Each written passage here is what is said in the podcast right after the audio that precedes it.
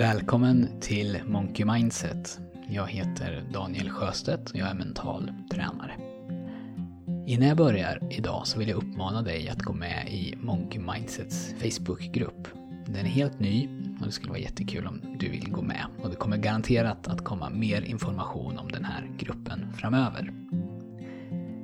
Dagens avsnitt handlar om motivation och specifikt två begrepp. Det ena heter till motivation och det andra från motivation.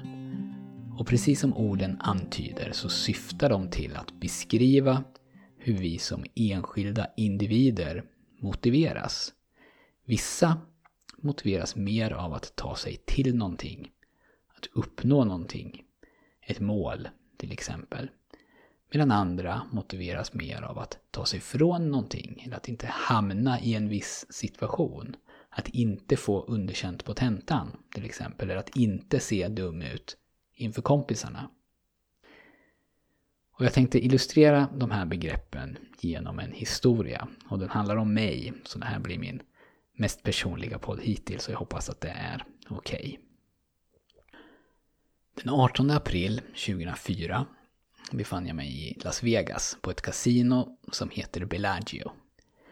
Jag stod i kö för att köpa in mig i en pokerturnering och i handen så hade jag sex spelmarker som jag snart skulle räcka över till kassörskan. Fem var svarta och en var ljusröd. De fem svarta, de var på 100 dollar styck. 500 dollar tog Bellagio i avgift från varje spelare för att anordna den här turneringen. Den ljusröda, den utgjorde inköpet, alltså kostnaden för att få vara med. Och på den spelmarken så stod det 25 000 dollar. Jag skulle spela finalturneringen i någonting som heter World Poker Tour. Och det var då den dyraste turnering som någonsin spelats. Och ja, jag var ett väldigt färskt pokerproffs då och jag hade vunnit min insats genom att vinna en annan tidigare turnering.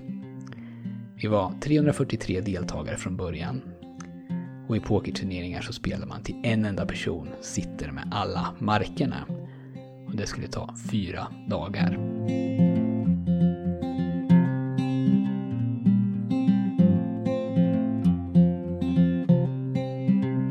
Min kompis Rickard, han har berättat för mig hur han den 24 april såg Expressens löpsedel. Svensken vann 20 miljoner i natt. Och att han tänkte, den lille jäveln. Men det var ju bara det, att vi var två svenskar som var med i den här turneringen. Och om jag då i sammanhanget var en Bambi på hal is, så var den andra, han heter Martin de Kneif, ett erfaret fullblodsproffs. Och det var förstås de Kneif och inte jag som hade vunnit turneringen och de 20 miljonerna. Än idag, när jag tänker tillbaks på den här turneringen, så får jag en känsla av olust för mitt uppträdande, den mentala inställning som jag hade, det är det tydligaste exemplet på frånmotivation i fel läge som jag någonsin har hört talas om. Rent skicklighetsmässigt så hade jag egentligen ingenting i den där turneringen att göra. Om man ska försöka förklara det i fotbollstermer så skulle man kunna säga så här att jag var en försvarsspelare i allsvenskan, alltså högsta ligan i Sverige och fick chansen att under en enda match spela vänsterback när Barcelona skulle möta Real Madrid. En spelare i Allsvenskan, om man ser på totalen, är ju superduktig. Han är bättre än 99%, kanske till och med 99,9% av alla fotbollsspelare i världen. Men han är inte världsklass. Och det är ett ganska så stort steg till att vara världsklass. Och i Real Madrid och Barcelona så är ju alla spelare världsklass och ingen kan ha några krav på den här spelaren i just den här matchen. Det är rimligt att förvänta sig att han inte ska hålla när han slängs in i en miljö som ligger så många nivåer över hans normala kapacitet. Och om han överhuvudtaget ska ha en chans så behöver han dels ta ganska stora risker och dels hoppas på att han i vissa kritiska lägen har tur med studsen, eller med domsluten. Och där ungefär låg mina förutsättningar inför den här turneringen. Men när jag stod där i kön för att betala mina 25 500 dollar så hade jag bara två tankar i huvudet. Det första, det var att jag absolut inte, till nästan vilket pris som helst, skulle komma sist. Och det andra var att jag inte ville åka ut under den första dagen. Jag kom inte sist och jag åkte inte ut under den första dagen. Men den här inställningen gjorde att jag spelade så dåligt, så fegt, att jag inte ens gav mig själv chansen. Turneringen betalade 50 platser. Han som kom på plats 50 fick ungefär 32 000 dollar. Alltså insatsen tillbaks plus lite till. Och spelaren som kom 51 fick ingenting. Så att komma 343 eller 51 spelar ingen som helst roll och jag visste förstås det här. Man skulle kunna se det som att jag hade fått en lott, eller köpt en väldigt dyr lott, där högsta vinsten var 20 miljoner. Och chansen att vinna den var ju väldigt liten, men chansen att vinna åtminstone någonting var helt okej. Okay. En på sju, om man räknar antal lotter, men kanske en på tio då, eller en på femton för mig, om man antar att jag var bland de sämre i det här startfältet. Men jag var så rädd att komma sist i det här lotteriet, där ingen skulle ha brytt sig om, om jag hade kommit sist och det inte spelar någon som helst roll om jag kom sist. Att jag valde att mer eller mindre stå utanför lotteriet. Kanske är jag lite hård mot mig själv nu, men vad jag gjorde, det var ungefär att jag gav bort mina marker. Men att jag gjorde det i en så långsam takt att jag visste att många andra skulle hinna ge bort sina före mig. Och för mig har från motivation alltid varit den dominerande typen av motivation. I skolan, ända upp på högskolan, så drevs jag mycket tydligare av att inte få ett dåligt betyg än av att få ett bra. Så om jag riskerar ett dåligt betyg så jobbar jag hårt. Men när jag väl var utom fara för det, så kunde jag inte riktigt motivera mig själv för att kämpa mot någonting bättre. Och från motivation, det behöver ju inte vara någonting negativt i alla lägen. För att överleva som gambler till exempel, så är det nog bra, särskilt om man har familj att tänka på då, som jag hade, att som allmän tillstånd vara lite rädd för att misslyckas snarare än att ta stora risker för att jaga den här storvinsten.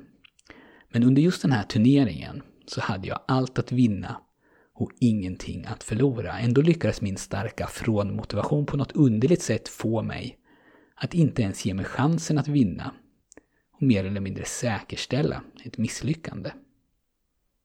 Som du tänker efter, vad drivs du mest av? Är det att ta dig till någonting?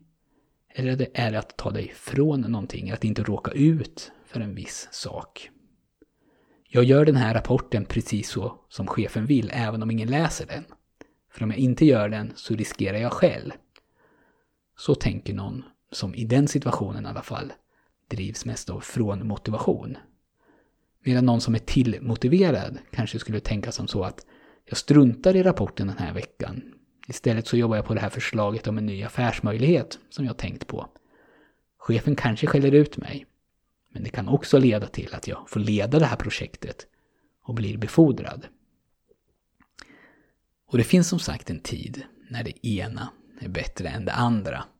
Och om alla bara springer runt och tar risker hela tiden så funkar det ju förstås inte. Men generellt sett, för de flesta av oss, så kan vi nog börja bli mer medvetna om hur mycket vi drivs av från motivation och kanske se om det finns tillfällen då vi kan bli uppmärksamma på det här och försöka uppträda åtminstone som att vi drevs av till motivation. Och då handlar det ofta om att komma över vår rädsla att misslyckas. Och att misslyckas då, som i mitt pokerexempel, det är ju det du definierar, du själv definierar som ett misslyckande i ditt skruvade huvud. Det behöver inte ens vara ett verkligt misslyckande. Men det kan ändå hindra dig. Det finns en psykolog som heter Heidi Grant Halverson. Hon har skrivit en jättebra bok som heter Success, How We Can Reach Our Goals. Och hon kallar det som jag har benämnt som till och från motivation för att vara promotion-minded eller prevention-minded. Och hon har gjort ett väldigt intressant experiment där hon och andra forskare då har kollat hur de här olika sinnestillstånden kan påverka oss. Och jag tänkte berätta om det nu. Hon delade in deltagarna i två grupper. Och uppgiften som de fick det var att jobba med ett ordpussel. Till den ena gruppen så sa hon att de fick 4 dollar för att göra experimentet. Men om deras resultat hamnade i de översta 30 procenten så fick de 5 dollar. Till den andra gruppen så sa hon att de fick 5 dollar för att göra experimentet. Men om de hamnade bland de lägsta 70 procenten så fick de bara 4 dollar. Så förutsättningarna för de här bägge grupperna, om du lyssnar noga, de är exakt lika.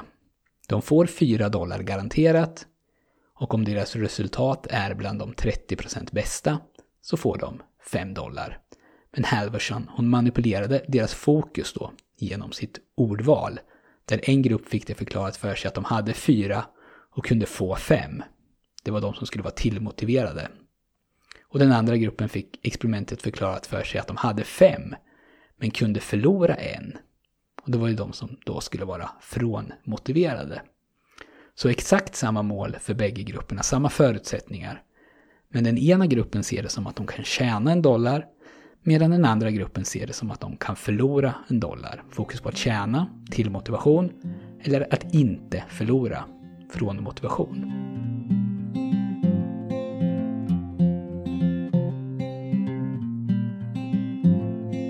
Halvvägs in i testet deltagarna feedback. De fick information om att de antingen låg över 70%-gränsen eller att de låg under, dem, under den. Sen fick deltagarna frågan om hur troligt de trodde att det var att de skulle nå över 70 och hur motiverade de kände sig att göra den här övningen. När det gavs bra feedback så ökade förhoppningen drastiskt hos tillmotivationsgruppen. Och de upplevde nu också högre motivation än tidigare. De blev taggade helt enkelt. Ifrån motivationsgruppen, då låg gissningen hur troligt det var att de skulle klara det här kvar på samma nivå trots att de fick höra att de låg bra till. Och motivationen att göra övningen, den sjönk. När det gavs dålig feedback, att de låg under 70%, då minskade både motivationen och förhoppningen lite grann hos till motivationsgruppen. De blev lite avtaggade helt enkelt då. Medan hos från motivationsgruppen, när de fick dålig feedback, då minskade visserligen förhoppningen att klara målet. Den minskade drastiskt. Men deras motivation till att göra övningen, den ökade väldigt mycket. Och nu, för nu upplevde man att man inte längre hade någonting att förlora. Så samma uppgift, samma feedback, men stora skillnader hur vi reagerar både på uppgiften och på feedbacken beroende på om vi har till fokus eller från fokus i vår motivation. Själv så tycker jag att det här är väldigt intressant, för det är ju bra, antar jag, att man någon gång kommer till insikt och förstår sig själv lite bättre.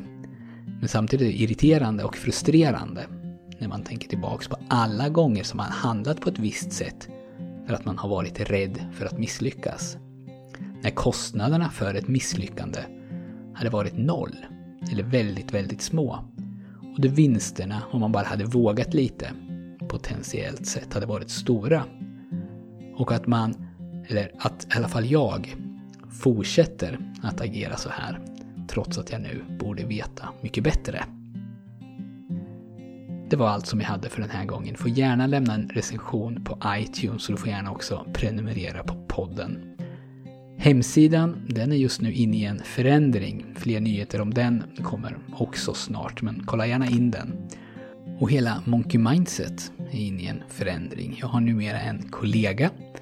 Han heter Patrik Edblad. Han är supervass. Bland annat så har han skrivit en jättebra bok om vanor som heter The Habit Blueprint och han släpper snart sin nästa bok som handlar om självdisciplin. Och det är Patrik som har tagit tag i det här med att skapa Monkey Mindsets Facebookgrupp. Så kolla gärna in den alltså. Den finns på facebook.com groups Monkey Mindset. Så tusen tack för att du har lyssnat. Jag hoppas att vi snart hörs igen.